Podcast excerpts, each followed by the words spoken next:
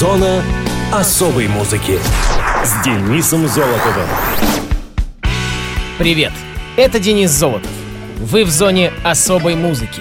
В четвертый четверг ноября в США отмечают День Благодарения, один из самых популярных и старых христианских праздников в стране. Главная цель и традиция праздника – воздать благодарность Богу за его дары. В России многие знают про этот день, но, наверное, не все осведомлены, что же именно он символизирует. Первый день благодарения был отпразднован в 1621 году английскими колонистами, жившими в Плимутской колонии. После обильного урожая один из отцов пилигримов и основателей поселений на территории современного Массачусетса, а впоследствии и его губернатор Уильям Брэдфорд, решил провести осенью того же года особый праздник – День благодарения Господу за урожай и помощь индейцев. После обретения независимости в США Джордж Вашингтон, первый президент страны, предложил ежегодно отмечать День Благодарения как общий национальный праздник. Сейчас с Днем Благодарения связан ряд традиций, которые американцы свято хранят и соблюдают. Все члены семьи обязательно должны сходить в церковь, а после службы собраться дома за праздничным столом, на котором непременно будет фаршированная индейка с клюквенным сиропом и большой сладкий тыквенный пирог, кулинарный символ этого праздника. Еще один атрибут праздника – костюмированные парады и веселье. Веселое настроение усиливается, особенно если учесть, что на следующий день, в пятницу, стартуют гигантские предрождественские распродажи и наступает та самая «Черная пятница».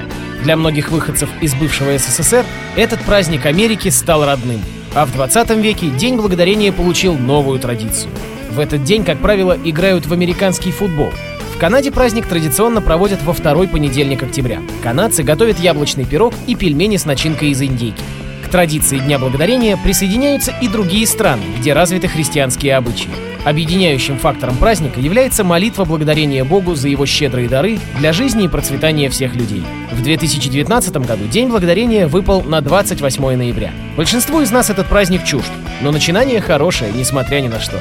Ну и обратимся, наконец, к датам и событиям мира музыки последней недели ноября.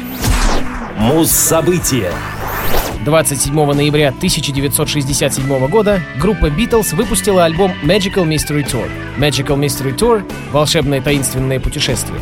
Девятый студийный альбом легендарного коллектива. Он был записан в студиях Abbey Road и Olympic Sound в 1967 году, в период с 25 апреля по 7 ноября. Альбом по праву можно считать пиком психоделики в творчестве Битлз. Песни, попавшие на британскую версию альбома, использовались в фильме, сопровождавшем диск «Волшебное таинственное путешествие». Песни со второй стороны пластинки записывались группой в течение 67 года для синглов и в фильме не использовались. Исключение только песня «Hello Goodbye», которая представляла окончание картины. Звучал только финальный припев композиции. В Великобритании пластинка была выпущена в виде двойного мини-альбома, состоящего из шести треков. Американская же версия состояла из 11 композиций и представляла собой долгоиграющую пластинку — лонгплей. В Англии аналогичный альбом выпустили лишь в 1976 году. Эта же версия выпускается и на современных CD. Немного о композиции. Текст заглавный Magical Mystery Tour передает краткое содержание одноименного фильма. Таинственные путешествия, особый вид экскурсий, были очень популярны в Великобритании, когда Битлз только начинали выступать. Леннон и Маккартни сделали такое путешествие волшебным, чтобы песни и фильм стали, цитата, «чуточку более сюрреалистическими, чем реальность». Your Mother Should Know по словам Маккартни, он написал просто как музыкальный номер для фильма «Волшебное таинственное путешествие». В фильме песня звучит в финальном эпизоде, где участники группы спускаются с большой лестницы в белых смокингах. I'm the Walrus. Леннон составил авангардистскую песню, объединив три других, над которыми он работал. Когда он узнал, что преподаватель в его старой школе заставлял школьников анализировать лирику Битлз, он добавил строфу бессмыслицы. Морж Уолрус имеет отношение к моржу из стихотворения Льюиса Кэрролла «Морж и плотник» из книги «Алиса в стране чудес». Леннон выражает беспокойство, что Морж был злодеем в поэме. Песня «Flying» является второй исключительно инструментальной композицией группы после 12 Bar Original 1965 года и первой изданной, чье авторство приписано одновременно всем членам группы, как Харрисон, Леннон Маккартни, Старки. Название песни Blue Jay Way позаимствовано у одной из улиц в районе Голливудских холмов. Улица расположена так высоко, что с нее открывается вид на большую часть Лос-Анджелеса и Голливуда.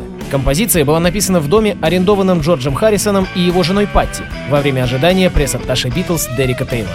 Неоднозначный диск, но оттого не менее интересный. Давайте послушаем одноименный трек с пластинки Magical Mystery Tour.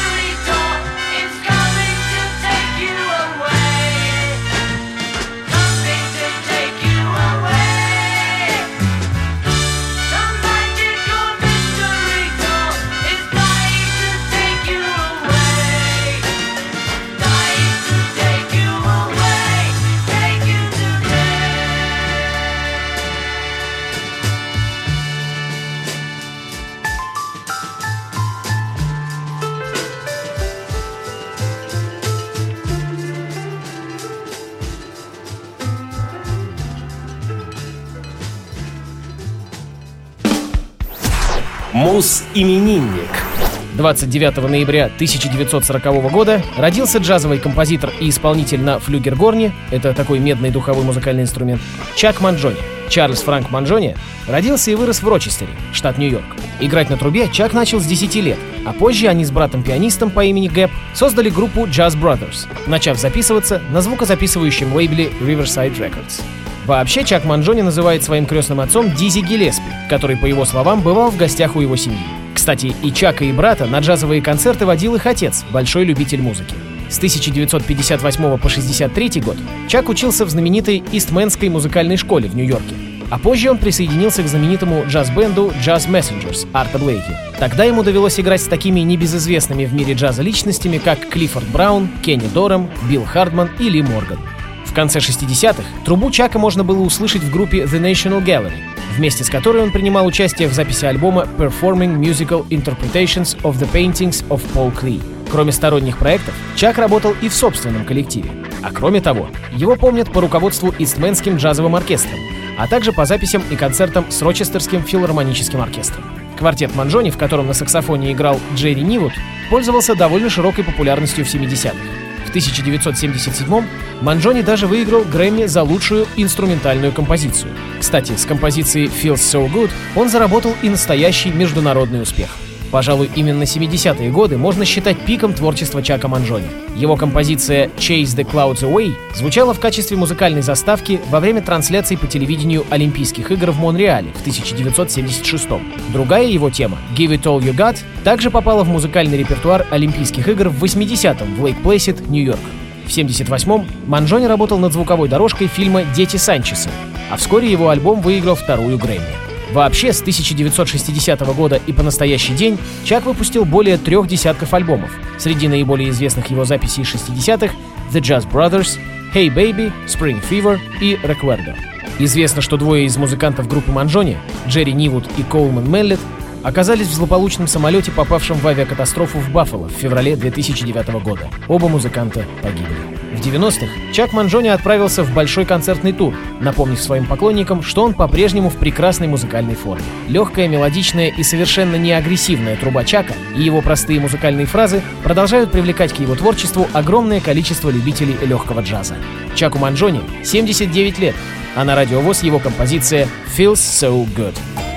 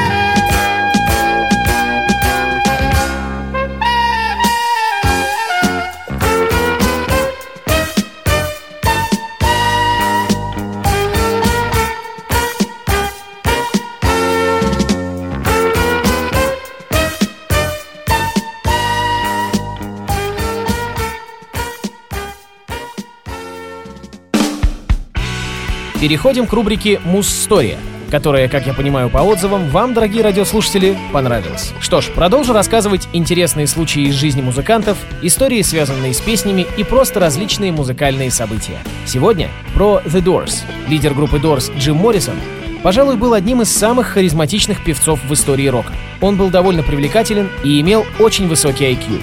Писал красивые стихи и даже мог стихами разговаривать на концертах с публикой. К сожалению, все его таланты меркли перед неистовой страстью к алкоголю и наркотикам, которая в конечном счете привела его к гибели в довольно молодом возрасте. Моррисон имел способность зажигать толпу и менять поведение публики с помощью сильного эмоционального звучания.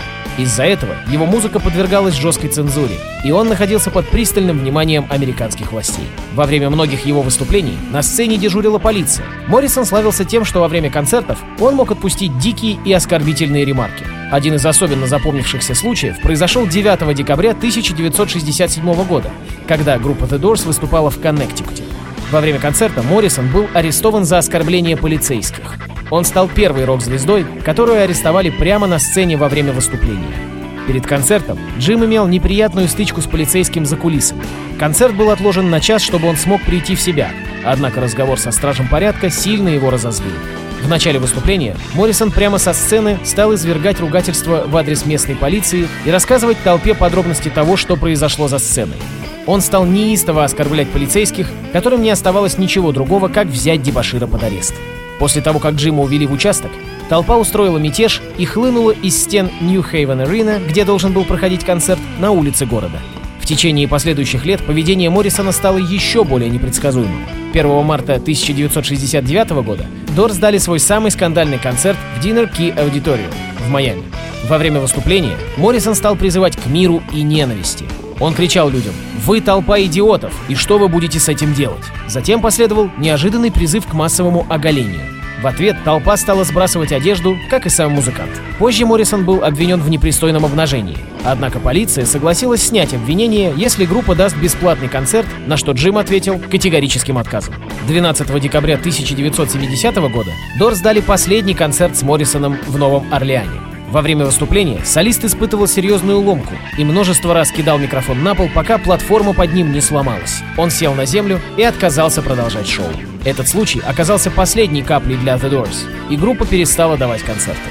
Да уж, были времена, не то что сейчас. Но оно и к лучшему. А в эфире The Doors с говорящей композицией People Are Strange.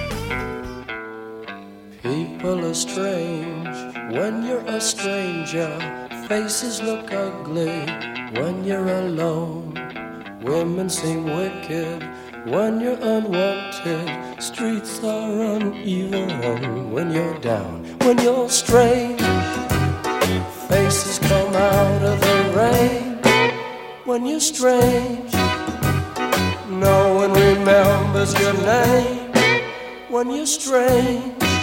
When you're strange, when you're strange. People are strange when you're a stranger. Faces look ugly when you're alone. Women seem wicked when you're unwanted. Streets are uneven when you're down.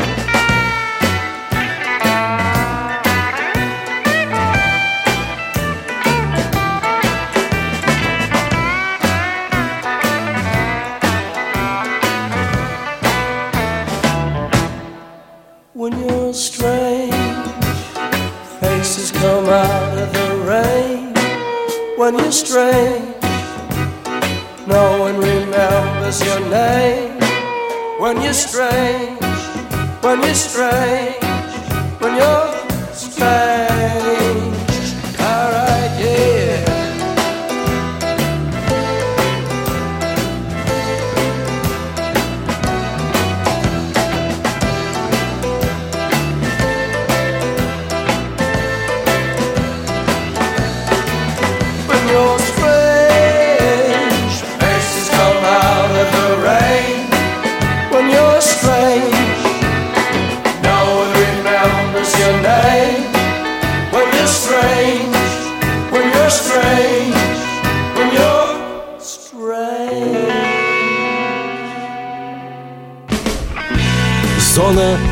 Особой музыки с Денисом Золотовым.